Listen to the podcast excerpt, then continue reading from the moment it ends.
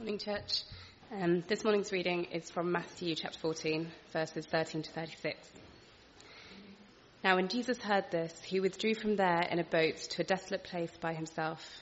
But when the crowds heard it, they followed him on foot from the towns. When he went ashore, he saw a great crowd, and he had compassion on them and healed their sick. Now, when it was evening, the disciples came to him and said, This is a desolate place, and the day is now over Send the crowds away to go into the villages and buy food for themselves. But Jesus said, They need not go away. You give them something to eat. They said to him, We have only five loaves here and two fish. And he said, Bring them here to me. Then he ordered the crowds to sit down on the grass, and taking the five loaves and the two fish, he looked up to heaven and said a blessing. Then he broke the loaves and gave them to the disciples, and the disciples gave them to the crowds. And they all ate and were satisfied. And they took up twelve baskets full of the broken pieces left over. And those who ate were about 5,000 men, besides women and children. Immediately he made the disciples get into the boats and go before him to the other side, while he dismissed the crowds. And after he had dismissed the crowds, he went up on the mountain by himself to pray. When evening came, he was there alone, but the boat by this time was a long way from the land beaten by the waves, for the wind was against them. And in the fourth watch of the night he came to them, walking on the sea. But when the disciples saw him walking on the sea, they were terrified and said, It is a ghost. And they cried out in fear. But immediately Jesus spoke to them, saying, Take heart, it is I, do not be afraid. And Peter answered him, Lord, if it is you, command me to come to you on the water. He said, Come. So Peter got out of the boat and walked on the water and came to Jesus. But when he saw the wind, he was afraid, and beginning to sink, he cried out, Lord, save me. Jesus immediately reached out his hand and took hold of him, saying to him, O you of little faith, why did you doubt? And when they got into the boat, the wind ceased, and those in the boat worshipped him, saying, Truly, you are the Son of God. And when they had crossed over, they came to land at Gennesaret.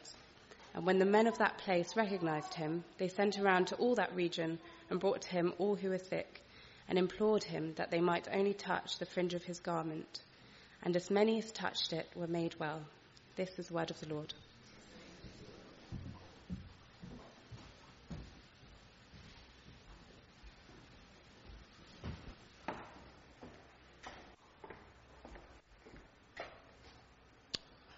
Um, we, have the joy now of looking at the passage that was just read. Um, yeah, I've had, I'm sure like many of us, you know, sometimes we, we come and we've just had one of those crazy weeks. Um, but we still have the privilege of hearing from God, right? We still have the privilege of looking at God's word. Um, and so let's pray that God would give us, yeah, God would give us joy, joy in this moment, joy in this moment that the, the living God is the God who speaks and that he speaks to us. Let's pray. Heavenly Father, we thank you so much for today. We thank you so much for the privilege of hearing your word. We thank you, Lord, because there, there are many who have been born and have died and have never had the privilege of hearing your word taught. And yet, Lord, here we are. We have that privilege to, to hear from you, the living God. I pray, Lord. I pray, Lord, that we would not take it for granted. I pray, Lord, that familiarity would not breed contempt. Uh, that we would not become so used to hearing your word uh, that we think of it as a light thing. Help us to see your word as more precious than gold, as sweeter than honey. Lord, help us to taste the sweetness of your word this morning. Lord, we don't just want to see you. We don't even just want to hear from you. Lord, we want to taste and see that you are good this morning. So Lord, we ask that you would do that by your Holy Spirit. We ask this in Jesus' name. Amen. Um, as I was looking at this text this uh, morning, I was trying to figure out what this text was all about, what this passage was all about, what the, the central idea of this passage is. And I was looking, I was looking, I was looking, what's, what's the thing? What, what's this text? What's this passage all about? And the longer I looked, um, the clearer and clearer it was to me that I think this passage really is just here to help us to see that Jesus is wonderful. Right? That, that's it really. That Jesus is wonderful. And yet there's a problem with me using that term, that word, wonderful, right? Because wonderful is one of those words that's lost meaning over time, right? I heard someone say this recently about the word awesome.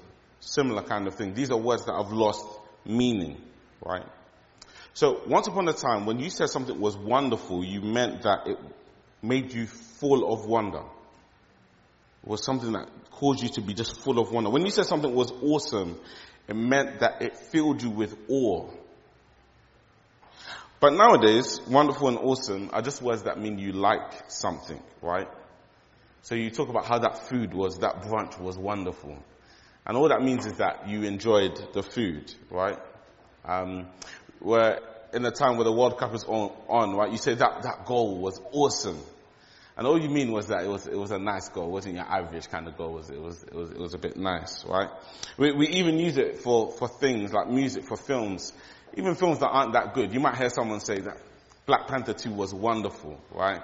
Um, and what you mean is that you, you, you enjoyed it. But really, to say something is wonderful, to say something is awesome, and when we're saying that Jesus is wonderful, when we're saying that Jesus is awesome, we are saying something far more profound. We are saying there is something about Jesus that fills us with wonder and awe. And so what we're going to do is we're going to look through the various elements of this passage and see just how wonderful Jesus is. And the first thing, the first wonderful thing we see about Jesus is his wonderful compassion. So look with me from verse 13. Now, when Jesus heard this, he withdrew from there in a boat to a desolate place by himself. But when the crowds heard it, they followed him on foot from the towns. When he went ashore, he saw a great crowd, and he had compassion on them and healed their sick. Jesus' compassion is wonderful. Uh, this is one of the great themes that you see throughout the Gospels. Again and again, when you see the Gospels, what you see is that Jesus' response to human need, to our need, is compassion. He has compassion. We, we looked at the word, this word before. It's uh, a Greek word. It's, it's a very physical word. You, you might say that Jesus' heart goes out to people. Right? Jesus' heart is almost broken for people. The, the, Jesus that we meet in the gospel is moved by the needs of people. He's not indifferent. He's not standoffish. No, when he sees people in need, his heart is moved towards them. That's why he heals people here. That's why in a second he will feed these people. Jesus has wonderful compassion. And his compassion is so great that it causes us to be full of wonder. Look, I, I don't know about you, but if you're anything like me, the times where we are tempted to, to lack compassion are the times when people's needs get in the way of our plans. Right? So, you know, if I'm going, walking down the road normally and I see someone who, who wants money or something, you know, and, and wants to strike up a conversation, you know, I might be inclined, I might have compassion. But let's say I have a plan and I'm running late or I'm doing something. It's really easy for me to just discard that person's need. Because I've got a plan, I've got something that I'm doing. Well, Jesus' compassion here is remarkable because Jesus' plan is interrupted. Right, verse 13 tells us, Jesus goes into a boat. He goes into a whole boat to go somewhere, to a desolate place, to be by himself. Right? So this is Jesus' downtime. Uh, based on what we see later on in the passage, probably Jesus has gone alone to this desolate place in order to pray. Time to be alone with his Father. Like precious communion time. Jesus has intentionally left the crowds. He's gone to this wilderness place so that he can be alone to pray. And perhaps just as Jesus is getting on his knees and starting to pray, he starts hearing noise. And it's the noise of a multitude of people coming into the desert. A massive crowd, right? So late in this passage we read that there's 5,000 men, not included women and children, Right? So if you add the women and children, maybe there's close to 20,000 people here. So again, get the scene. Jesus has gone into a wilderness to be by himself. Maybe 20,000 people show up to interrupt his time by himself. And I wonder if it were you, how you would respond. You know, there would have been nothing wrong if Jesus said, you know what, guys, I'm with you all the time. This is me time. Come back tomorrow. Right? There would have been nothing wrong with that. You know, boundaries are good. Some of you, some of us, we, we need more, more boundaries. There would have been nothing wrong with that. But when we look at Jesus' response, what we see is a Jesus who doesn't respond with frustration, he responds with compassion. The Bible doesn't tell us, Matthew doesn't even just tell us that Jesus heals them or Jesus feeds them. The Bible tells us something about what's going on in the emotional life of Jesus, what his heart looks like at that moment. And at that moment, what Jesus' heart looks like is a heart that's full of compassion for these people who are in need. Jesus' love is wonderful.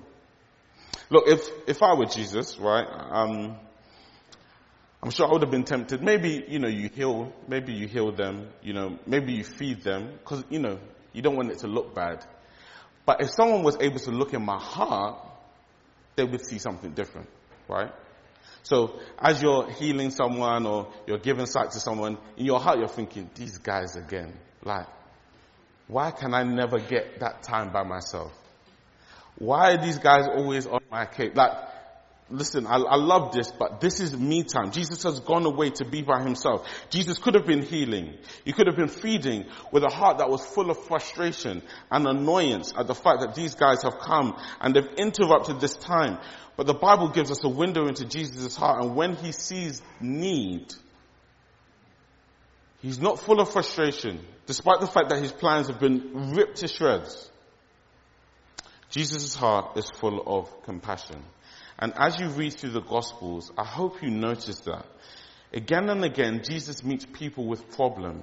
And again and again, the Bible tells us Jesus has compassion. Again and again. His heart is full of compassion. It's full of compassion. Right? When people come with need, what you see again and again is Jesus has compassion and he meets that need. You know, there's even a time in the Gospel of John, the, the wedding in Cana, uh, the wine has run out. And they go to Jesus and say, the, the wine has run out. And Jesus is like, look, this, this is not my time. But even in that situation, Jesus turns water into wine. Because Jesus has compassion on the fact that these guys have run out of wine at their wedding. Jesus' heart is full of compassion. You, you never could catch Jesus on a bad day. You never catch him in a, in a bad mood. You never catch him where he doesn't care. No. Whenever Jesus' heart sees need, his heart is full of wonderful compassion. And as the gospel story continues, it's that same wonderful compassion that leads him to a Roman cross. It's that same wonderful love, that same wonderful compassion that keeps those nails in his hands as he struggles to breathe. Jesus' love is wonderful. To quote a, a song I, I've quoted before, Jesus' love is very wonderful. It's so high you can't get over it. And it's so low you can't get under it. And it's so wide you can't get around it. Oh, what a wonderful love. That's what you see in the Gospels. A Jesus who has wonderful love, wonderful compassion. Jesus is wonderful. We, we see that in his compassion, but we also see this in his wonderful miracles. Particularly in this miracle of the feeding of the 5,000. And we are filled with wonder because what Matthew does is he tells us the story in such a way that we are to compare Jesus with two Old Testament prophets. Right? Jesus, Matthew tells us that story to show us that Jesus is far more wonderful than Moses and Jesus is far more wonderful than Elisha. That's what we're going to see. So firstly, verse 15. Look with me from verse 15. Now when it was evening, the disciples came to him and said, this is a desolate place. And the day is now over. Send the crowds away to go into the villages and buy food for themselves. But Jesus said, they need not go away. You give them something to eat. They said to him, we only have five loaves here and two fish. And he said, bring them here to me. Then he ordered the crowds to sit down on the grass. And taking the five loaves and the two fish, he looked up to heaven and said a blessing. Then he broke the loaves and gave them to the disciples, and the disciples gave them to the crowds. So this wonderful miracle is meant to cause us to think back to two Old Testament prophets. And the first of those is Moses. Uh, we've seen this time and time again in Matthew, that Matthew portrays Jesus as a greater Moses. And that's true here. So in verse 15, the disciples say they are in a desolate place. The word there, the Greek word for desolate place, is the word for wilderness. So what we have here is people hungry in a wilderness being fed by bread miraculously. In other words, Matthew wants us to think back to, in fact, all the gospel writers want us to think back to Moses and to Exodus, where God miraculously fed Israel with bread from heaven. And that was a wonderful thing, and that pointed to actually just how great, in one sense, God had made Moses. And yet the difference is that when you read Exodus, it's clear that Moses doesn't perform this miracle. Moses is simply the mediator. God is the one who provides the bread. But here in Matthew, Jesus is the one who provides the bread. Jesus is this wonderful miracle worker who is greater than Moses. But you know, there's an even closer connection here to another Old Testament prophet. And that prophet's Elisha. So I want you to stick with me for a second, right? Um, last week we spoke a bit about John the Baptist. Well, John the Baptist, the Gospels make clear, is like Elijah. He's like the new Elijah. Well, if you follow the story of the book of Kings, Elijah is the predecessor to a man called Elisha. So Elijah comes and then there's Elisha. Well, if John the Baptist is the new Elijah, it makes sense that the Gospels actually portray Jesus as the new and greater Elisha. Right? And this here is meant to point us to that. And in fact, there's loads of similarities between Jesus and Elisha. So Firstly, their names mean almost the same thing, right? Jesus means Yahweh will save. Elisha means my, my God will save. Both of them, they, they start their ministries with a handover at the Jordan River. If you read the book of Kings, Elisha's ministry really begins where he receives the kind of cloak from Elijah and he receives the double blessing from Elijah. And that happens at the Jordan River. If you remember in the Gospel of Matthew, in fact in all of the Gospel, Jesus' ministry begins also with this handover from John the Baptist to Jesus as the Spirit descends on Jesus. Only two people in the Bible are ever recorded as healing leprosy. It's Elisha and it's Jesus, right? Both of them, the Bible tells us, cause people to come back to life through their death, right? So in the book of Kings, when Elisha dies, there's a time, it's a, it's, a, it's a, fascinating narrative. Someone throws a dead body into Elisha's grave and that person comes back to life. And at the end of the Gospel of Matthew, we read that when Jesus dies, by his death, there are people that come back to life in Jerusalem. So throughout the Gospels, Jesus is being portrayed as this new and greater Elisha. So, okay, what has all of that got to do with the feeding of the 5,000? Let me read to you, and I think we'll have it up on the screen. 2 Kings 4, verse 42 to 44. A man came from Baal Shalisha, bringing the man of God bread of the first fruits, 20 loaves of barley, and fresh ears of grain in his sack. And Elisha said, Give to the men that they may eat. But his servant said, How can I set this before a hundred men? So he repeated, give them to the men that they may eat, for thus says the Lord, they shall eat and have some left. So he set it before them and they ate and had some left according to the word of the Lord. Right? So when you're reading Matthew, Matthew wants you to think of Second Kings, right? Um, there's this need, there's people that are hungry, there's not enough food. God works a miracle such that there's enough food that not only do people eat, but there is leftover. Jesus is this greater Elisha. This wonderful miracle is portraying Jesus as this greater Elisha. And he's greater because the miracle is greater. Right? So let's do some quick math. Right? Elisha feeds a hundred people with 20 loaves. Right? So one loaf miraculously feeds five people. with leftover. Jesus feeds 5,000, over 5,000 with five loaves. Right? Each loaf feeds over a thousand people. Jesus is the greater Elijah. And this miracle is meant to leave us in wonder that he's the greater prophet. He's the greater prophet that Moses prophesied about. He's the greater prophet that Elisha points to. Jesus is wonderful and you see that through this great miracle. So Jesus is wonderful. We, we see it in His love. We see it in His wonderful miracles. We also see it in the fact that He is able to satisfy. So again, look with me from verse 19.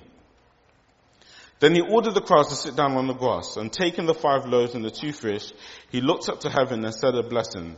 Then he broke the loaves and gave them to the disciples, and the disciples gave them to the crowds. And they all ate and were satisfied. And they took up twelve baskets full of the broken pieces left over. And those who ate were about 5,000 men, besides women and children. Jesus is wonderful because he is able to completely satisfy. So these guys who are hungry, they're not just given, you know, a little something to keep them going. Jesus so satisfies them that at the end there are 12 baskets that are full of leftover. Jesus is able to fully satisfy. And that leaves us in wonder because we as creatures are needy. We are dependent. We are always looking for something to satisfy us. We're always looking for food to satisfy our kind of physical appetites. We're looking for companionship to satisfy our emotional appetite, our emotional needs.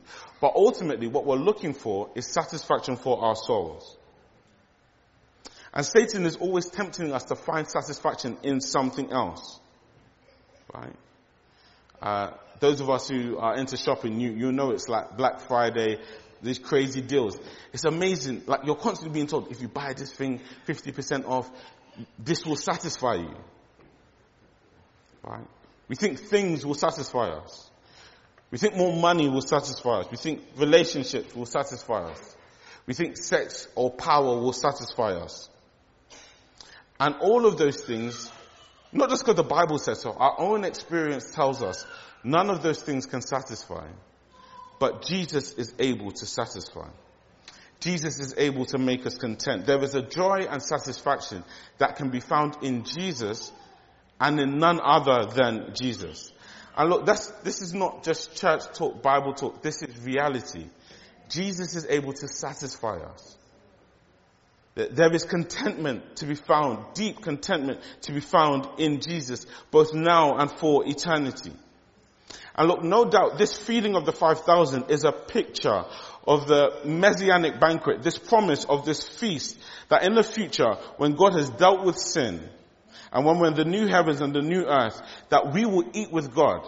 This, this feeding is a, is a picture of that. It's a picture of the fact that in eternity we are going to be eternally satisfied by God. But even in the here and the now, Jesus is able to satisfy. He's wonderful because he can satisfy in ways that no one can. And when we know what it is to be satisfied by Jesus, we are full of wonder. Because here is a Jesus whose resources are infinite. Regardless of our lack or our want, there is more resource in Jesus than there is lack in us. Jesus is able to satisfy us and fill us over and over and over, infinitely more times. Whatever we're looking to, it has an end, right? No matter how great a resource is, it's limited. Jesus' resources are limited. That means he's able to satisfy. That means he's able to give us life and life abundantly. Jesus is able to satisfy and it demonstrates to us just how wonderful he is. Lastly then, before we look at how we are to respond to this, we see that Jesus is wonderful because Jesus is sovereign. He's in control. Look with me from verse 22.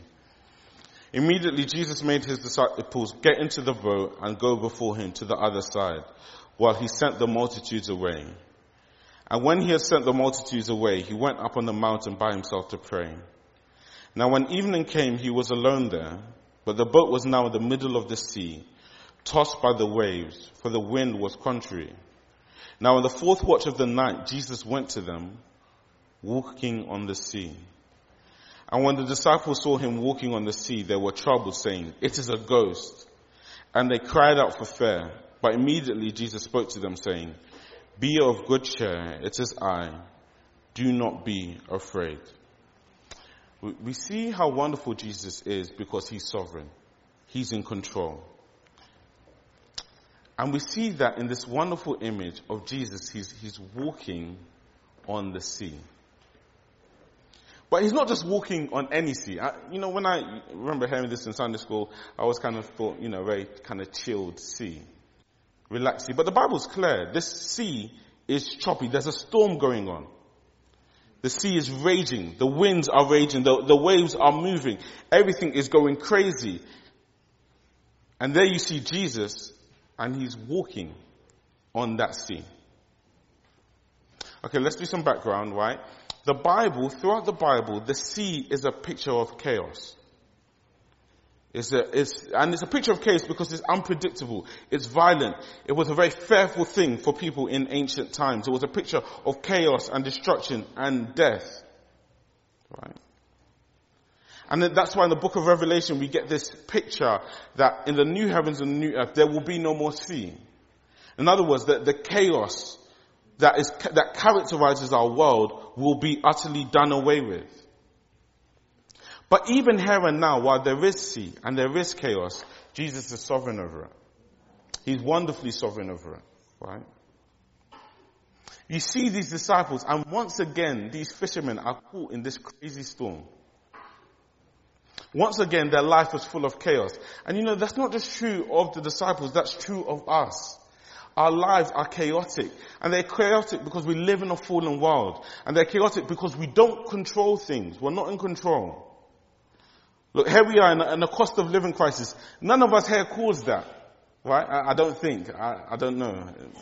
I don't think any of you caused it, right? But here we are. It's happened. And we have to deal with it, right? Life betrays us. We're going around, life seems fine, it seems okay, and then all of a sudden you go to the doctor and there's this illness that you had no idea was coming. It's chaotic. Or there's heartbreak, there's a relationship that you treasure and you love, and all of a sudden that relationship is broken beyond repair. We are not in control. Life is chaotic. Life is full of trouble. And yet, in the midst of that trouble, we have to remember this. Jesus is sovereign. He's in control. So the same storm that causes the disciples to be full of fear, that same storm, that same sea, Jesus is gliding on that sea. He's walking on that sea. Again, let's, let's go back to Revelation. We, we did that recently. Revelation chapter 4, again, there's this promise that one day the sea will be no more. But in Revelation chapter 4, we get a picture of how the sea looks like to God. Because in Revelation 4, it's describing the throne room. And the Bible describes the sea. And the sea, the Bible says, is like glass. It's solid. It's still. The, the sea, the chaos that we see, the things that, it just seems so chaotic. We don't know what's coming next. And, and there's this fear. We don't know when the next blow is going to come. The sea is chaotic to us. But to God, it's still. It's so still as to be solid. It's like glass, and that's why Jesus is walking on it. Because Jesus is sovereign over the chaos. He's gloriously sovereign. And when we see that, we see how wonderful he is. The same things that turn our lives upside down, the same things that we have no control over, are the same things that to Jesus are still because Jesus is wonderful. He's sovereign. So how do we respond to that? How do we respond to the wonder of Jesus? Well, two ways, right? This text gives us two ways. We respond in faith and we respond in worship. Same two ways, whether we're here, we're Christians or we're not Christians. It's the same two things that this text is calling us to do. So firstly, we respond in faith. Look with me from verse 28. Peter answered him, Lord, if it is you, command me to come to you on the water. He said, come. So Peter got out of the boat and walked on the water and came to Jesus. But when he saw the wind, he was afraid. And beginning to sink, he cried out, Lord, save me. Jesus immediately reached out his hand and took hold of him, saying to him, O ye of little faith, why did you doubt? The first response to the wonder of Jesus is faith. And we see that modeled very imperfectly by Peter. When, when, Peter sees Jesus walking on this crazy sea as if it were glass, Peter's like, I want to do that. Look, we don't know why Peter wants to do that. It might just be he wants to show off, you know, in front of the disciples. Like, it may just be that. But in any case, Peter demonstrates faith. Because Jesus tells him to come. And Jesus who walks on the sea as glass enables Peter to walk on the sea as glass. Right? And as long as Peter is looking at Jesus, as long as he's trusting in Jesus, Jesus is so wonderful that he enables Peter to walk on, on water. Jesus is so trustworthy. Jesus is so wonderful that he's worthy of your trust. He's worthy of your faith. And in spite of the raging sea and the raging waves, Jesus is so wonderful that we can trust him. And yet the danger is, is that we are tempted to disbelieve. Look, I, am not sure. I don't know what area of your life that maybe perhaps seems so chaotic right now and so out of your control right now and so beyond you right now. Peter here is to give us a picture that our response to the wonder of Jesus is to trust him. Trust Jesus with it. It's the same thing we see later on verses 34 to 36. When these people are healed, they put their faith in Jesus.